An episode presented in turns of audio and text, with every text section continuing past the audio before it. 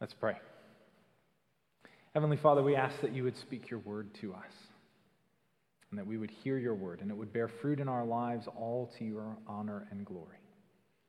And so we pray this now in Jesus' name and for his sake. Amen. Please be seated. I think this is pretty much true of all of us at this point, that we are feeling disconnected and disjointed probably in just about every area of our life. Work and school and church and the community and even home are all unsettled for many. Personally, this month I realized when my parents came to visit for my son's baptism that when my parents arrived, who live in another state, and I gave them a hug, I realized that was the first time in months that I had made any physical contact with anyone outside of my immediate household. The fact is that things are unsettled and disjointed and distant, and we're pretty much all feeling it. And this disconnectedness also certainly applies here to us as a church family.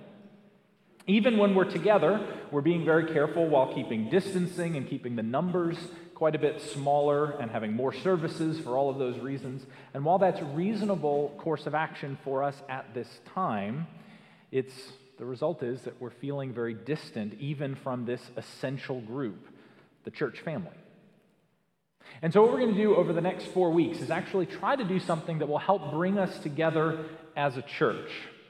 We're going to look together at something that actually unifies us as Holy Cross together. And so while so much is disjointed, we're going to, as a church, refocus and recommit to our commitment as a church family. So at Holy Cross here, everyone who becomes a member makes the same membership commitments. And so over the next four weeks, we're going to look at those commitments um, to our life together and take a chance to recommit to living them out together. Now, I do want to say these are not just new member commitments, as if you make them when you become a member and then forget about them for the rest of your time here, but rather these are the ongoing commitments that all of us make to live out our life together as, a, as this congregation of God's church. But I also want to point out that these are not actually unique to Holy Cross. These are things actually that all Christians should commit to no matter what church they're members of. But this is the place and these are the people, this is the place where and the people with whom you commit to living this out together. And so in these membership commitments, each one of us who is a member here at Holy Cross has committed to supporting the unity, ministry, testimony, and purpose of Holy Cross. The unity, ministry, testimony, and purpose of this particular congregation. Actively and intentionally participating and pursuing these things together. Yes, for the good of us as Holy Cross, for the good of one another, but far more importantly, for the glory of Jesus. And so in this series over the next month, we're going to look together at these four elements of our commitment together. And let me say, by way of introduction, today and throughout this series, I'm going to actually invite you to verbally recommit to these things as we go. So if you are a member, I'm going to ask you to verbally recommit. You've already made these commitments. I'm asking you to recommit to them. If you're not a member here and you're participating, you are absolutely welcome to join in or just listen. That's fine. But especially if you're tuning in online, really connected with another church, but you're participating here in this time, I would invite you to uh, to participate and join in, but just have your church in mind as you're saying it and recommit to that church in this time, not specifically to Holy Cross. So today we're going to look together at one of these four elements in our new member commitments, the commitment to serve in the ministry of the church. So I'm going to ask you this question, invite you to respond, and then we'll dive in to each part of this commitment. So if you would, turn in your bulletins to page eight, right in the middle of the page under the sermon. There's a paragraph written in italics, and this is one of the membership commitments that we make here. So I'm going to ask you a question, and then I'm going to invite you to say it together in unison. Will you serve in the ministry of Holy Cross Cathedral? Saying together, I will serve in the ministry of this church by striving to discover my gifts and talents, by being equipped to serve by my pastors, and by seeking to develop a servant's heart. So first, looking at the beginning of that commitment, I will serve in the ministry of this church by striving to discover my gifts and talents. Paul writes in Romans chapter twelve, already read today, I appeal to you, therefore, by the mercies of God, to present your bodies as a living sacrifice, holy and acceptable to God, which is your spiritual worship. Verse three, do not think of yourself more highly than you ought. And verse six, therefore, having gifts that differ according to the grace given to us, let us use them. Part of the spiritual worship that we're called to in verse one is using the gifts that God has given us, mentioned in verse six. And we do not all have the same gifts and talents, which are given by the grace of God. And because we don't all have the same, therefore, uh, don't think too highly or too lowly about yourself, or too highly or too lowly about someone else. But God has orchestrated it so that together we have various gifts to use for the good of the church and for the world. And part of being a member of the Christian church is identifying those gifts that God has given to us that he then wants us to use for his glory. Now I will just say, I am really bad at some things. Just terrible at them, and that's okay. So just to take, for example, one specific spiritual gift mentioned in the Bible that I clearly do not have, the gift of hospitality. So now I love talking with people, absolutely, I love that, but things like food prep and making things look nice and planning details for events, no thank you. And let me just tell you, the feedback I would get, no one would put me in that role twice. But I am a decent teacher, for example. And I don't say that proudly, but just to recognize that I have certain gifts and don't have others. And it's incredibly freeing to know what I'm gifted in and what I'm not, so that I can serve meaningfully in some ways and let people who are gifted in other ways serve in those ways. And as Christians, we are specifically called to live these gifts out in the place that God has put us, and in this case, here at Holy Cross. And so we commit to serve by discovering our gifts and talents and then putting them into practice, then using them here. And there's an active part that we play in discovering our gifts and then being willing to use them. So for you, honestly look at what you're good at and what you get the best feedback for and what you get excited about. And read passages in the Bible, like the one read today in Romans, about what are called spiritual gifts. Talk with the pastors, talk with your mentors, talk with your small group leaders about your gifts. Be proactive in identifying them, and then be proactive about actually using them in the church. That's why they were given to you, to use them. And as you use them in the way that God intended, you will be bringing God glory and honor. So first, we commit to serving in the ministry of the church by striving to discover our gifts and talents and then using them accordingly. The second part, and I would encourage you to put your eyes on it again. The second part of this commitment, I will serve in the ministry of this church by being equipped to serve by my pastors. So part of serving in ministry is learning how to do it. Ephesians chapter four, another passage also talking about discovering and using God's spiritual gifts.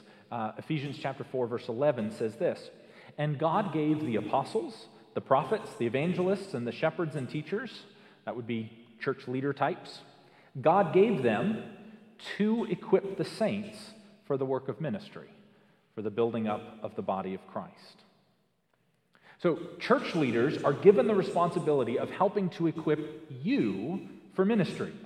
We are not supposed to do all of it, but also to help equip you to do this, the, the, to use the gifts and do the ministry that God has specifically equipped you and called you to do.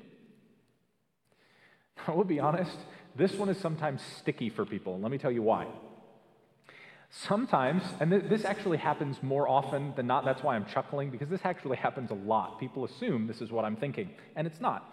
But sometimes when I talk with people about trying to get them to take a leadership role and try to equip them to do ministry, I'll be honest, what, what oftentimes they think I'm doing is I'm giving them a job to do, giving them work to do that I don't want to do. But in reality, the point is, that's not what's happening at all. The goal is to be able to equip the church to do the works of ministry. And so I shouldn't be the one that has to run in and try to fix everything, first of all, because I'm not good at that all the time, but I shouldn't have to be the one that does that all the time, unless, of course, I really am the one that needs to do it. But I'm happy to process with you so that you can step forward into the, to the ministry that God has called you to do. So whenever possible, we as the church leaders try to equip you for ministry and not just come in and try to do it all ourselves. But see, our Lord Jesus served others, and every one of us gets to be like him in that. It's not just the clergy that get to be like Jesus, but you too, all of us, get to be like him in serving one another. And as we're willing to learn and grow and develop, we can follow Jesus in serving others. Amen. And so following the teaching of the Bible, we need to commit to serve in the ministry of the church by being equipped by our leaders, by our pastors. So discovering and using our gifts and talents, and then humbly being willing to be equipped to use them to serve by our pastors. And then third, once again, I would encourage you to put your eyes on it so you see it again. Third part of this, I will serve in the ministry of this church by seeking to develop a servant's heart. So we strive to uh, discover our gifts and then to use them in ministry, and we let our pastors work with us to help develop them, but we also need to have the right heart in order to use them well. And so our membership commitment says, I will seek to, I will serve in the ministry of this church, seeking to develop a servant's heart, by seeking to develop the kind of attitude that it takes in order to humbly serve others. Now, do you know the best way to see if you have a servant's heart? Best way I know, best metric I know, to see if you have a servant's heart. Best way I know how to judge that for yourself is to simply see in yourself how you respond when someone treats you like one. When someone treats you as a servant, what does that do in your heart and how do you respond? When someone else is asked to do something that you wanted to do, or when you are asked to help with something that you maybe would prefer not to, or when something is done in a way that you would not have done it if you had been in charge. Or when they picked songs that you don't like but maybe someone else does.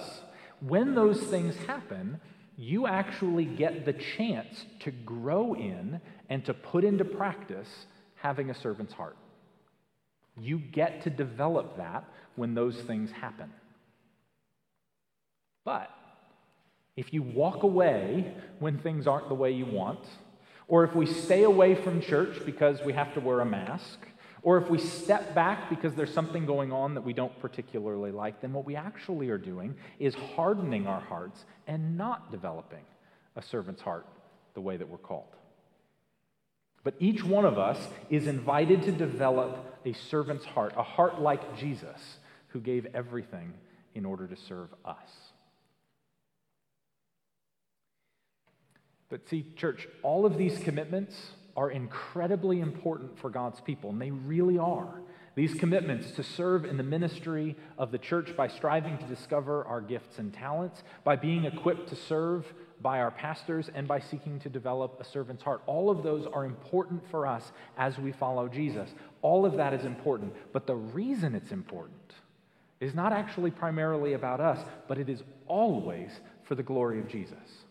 The reason we focus on these things and try to develop in these gifts and in these ways, the reason we do that is because of the gospel, because of what Jesus has done for us through his death and resurrection. And we then, as a result of that, are brought into his kingdom, we're brought into his family, and then we're given the family business to go do. This is always about the glory of Jesus and about leading people into a growing relationship with him. And so here at Holy Cross, this is the place, and we are the people with whom we commit to living this out, all to the honor and glory of Jesus. So as we look together over the next month at these membership commitments, at our life together as Holy Cross Cathedral, I'm going to invite you again to honestly recommit to leaning in, to drawing closer to Jesus in the life of Holy Cross. Even, yes, in the midst of an uncertain time and in the midst of a pandemic. So I'm going to ask you, once again, turning to page eight in your bulletin.